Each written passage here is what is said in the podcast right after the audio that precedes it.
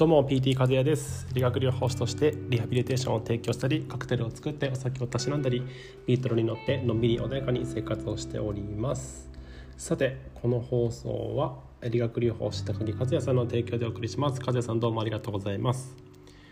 えー、このアンカーの個人スポンサー枠はオンラインショップ K スタジオ7でご検索してみてください。えーと、昨日ですね、えーと、睡眠についてお話の方をさせていただきました、えー、睡眠の概要と,、えーと、あとは睡眠の効果かな。はい。で今日はですね、えー、またその睡眠のお話を継続してえー、お話ししようかなと思うんですけど、えーと、じゃ今日はですね逆に睡眠不足によって起こり得る3つの事柄についてお話ししようかなと思います。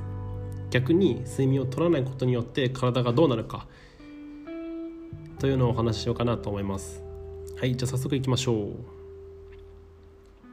えー、っとですねまず睡眠不足っていうのは体にとってさまざ、まなリスクを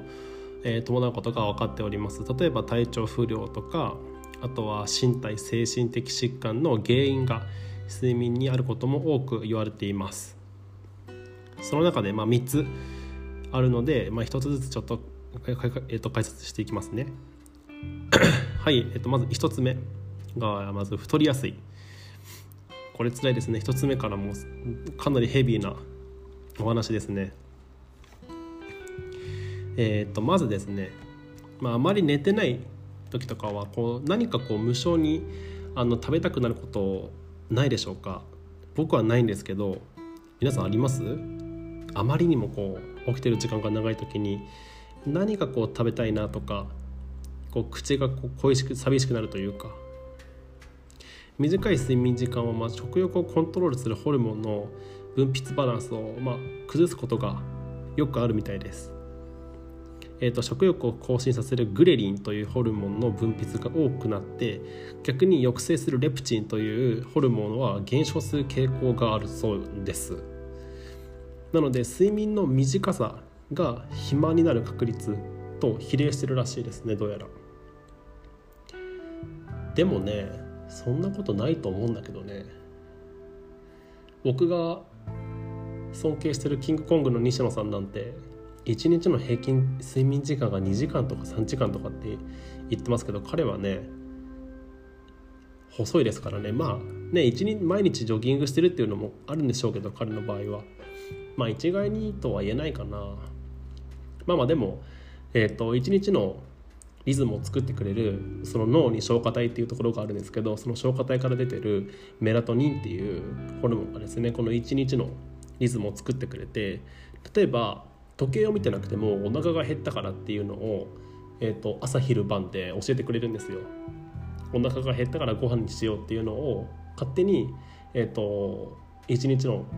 体内時計を作ってくれて大体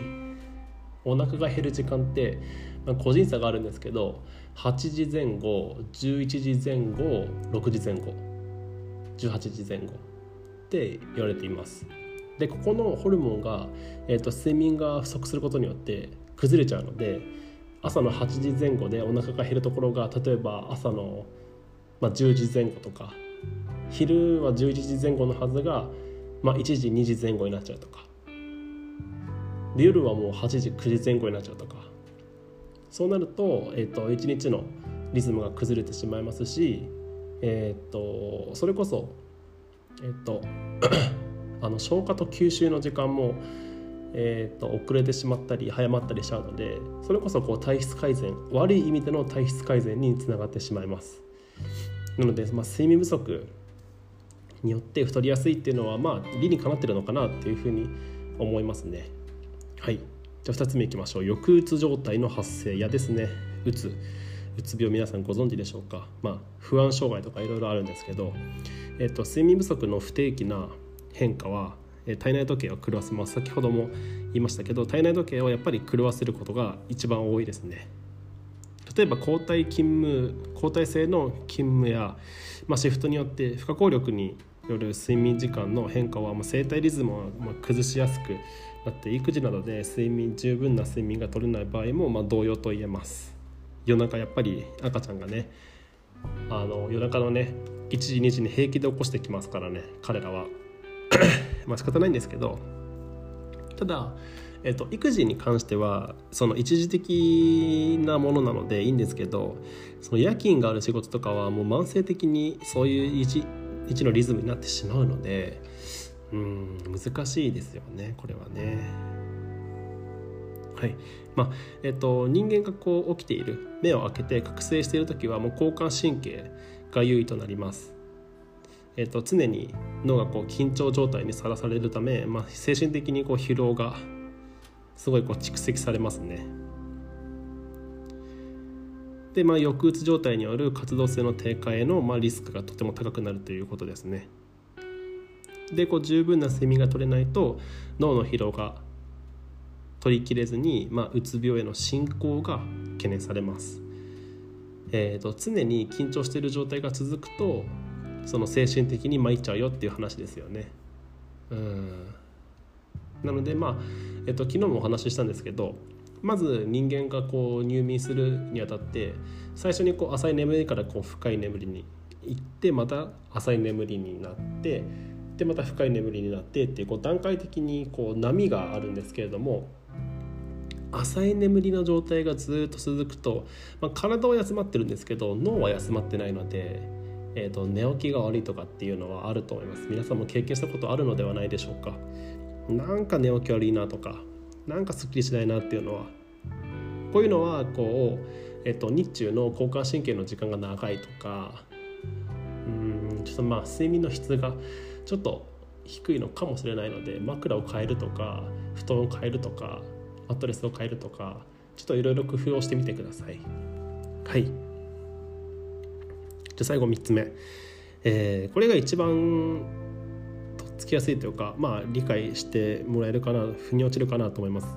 えーと、生活習慣病の発症リスクが高まるですねこれはもう言わずもがっていう感じですけどまあ、不規則な睡眠や慢性的な睡眠不足っていうのは、まあ、身体の生体リズムに悪影響を及ぼすことは、まあ、前の2つでもお話ししたんですけど、えーと、自律神経のバランスを崩すだけではなくて体内のホルモン分泌に関わる内分泌系の影響も及ぼしますと。で交感神経の緊張が続いてストレスから発生する糖質コルチコイド副腎皮質ホルモンっていうんですけどの過剰分泌による血糖上昇から高血圧そして高血糖を起こしやすくなります。さらに進行すると糖尿病や狭心症心筋梗塞など生活習慣病を発症するリスクが高まりますと。ちょっと難しいですね。ちょっと難しいですね。噛み砕きます。先ほども言ったんですけど交感神経という、えっと、自律神経に2つあって交感神経と副交感神経という2つの神経があるんですけれども、えっと、人間がこ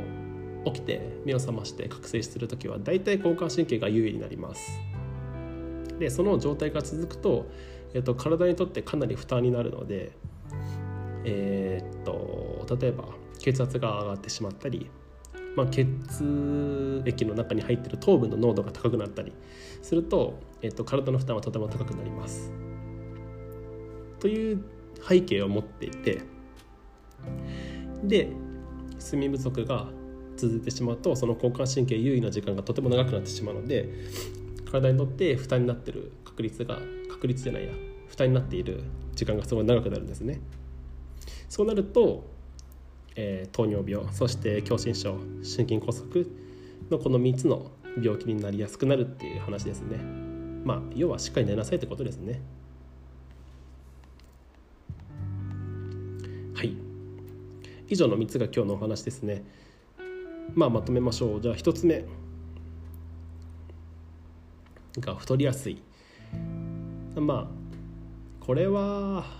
さっきも3つ目の生活習慣病の発症リスクにちょっとまあ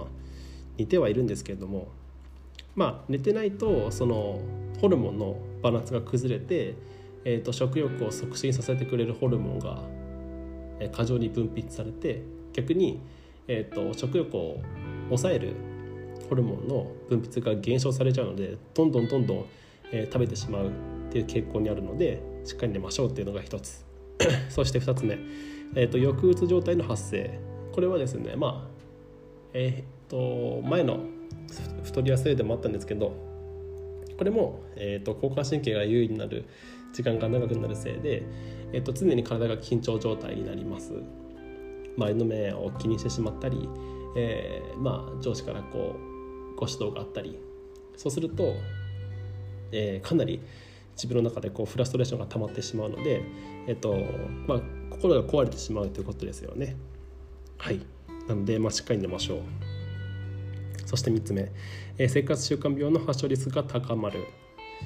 えーと、これはまあね1つ目2つ目と同様不規則な睡眠や慢性的な睡眠不足っていうのが、まあ、体の、まあ、生体リズムに悪影響を及ぼしますと。まあ、自律神経の自律神経の乱れからなんですけれども、えーと、常に交感神経が優位になってしまうと、え、血圧も上がってしまうし血糖も上がってしまうので糖尿病と狭心症と心筋梗塞の3つの病気になってしまいますよっていうところですね。はい。なのでしっかり寝ましょう。じゃ最後に、えーと、睡眠の質がとても重要というところですね。えっ、ー、とまあ現在の睡眠時間とか質が、まあ、適切かどうかっていうのは日中に眠気を感じることなく活動的に動けることを判断の目安にしてもいいと思います。日中とっても眠くなってしまったりなんかこう集中が続かなかったりするっていうのはもしかしたら今の睡眠の質が下がってる可能性があります。なので、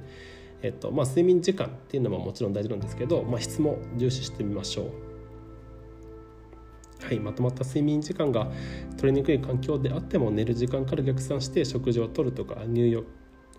入浴とか寝室の環境づくりなど、まあ、質の良い眠りにつなげることができる要素がたくさんあるので、えーと、いろいろと調べてみてください。すいませんちょっと今日長くなっちゃいましたね。12分も話しちゃった。はい。ということで、えっと、昨日と今日とで、まあ、睡眠のお話しさせていただきました。また明日以降も、えっと、健康に関わるお話ししようかなと思います。はい、ここのパーソナリティの声がいいなとか気に入ってくれたりしたらお友達や、えーと、お父さんお母さんにぜひ紹介してみてください。シェアしていただけるととっても嬉しいです。じゃあまた明日も会いましょう。おやすみなさい。またね。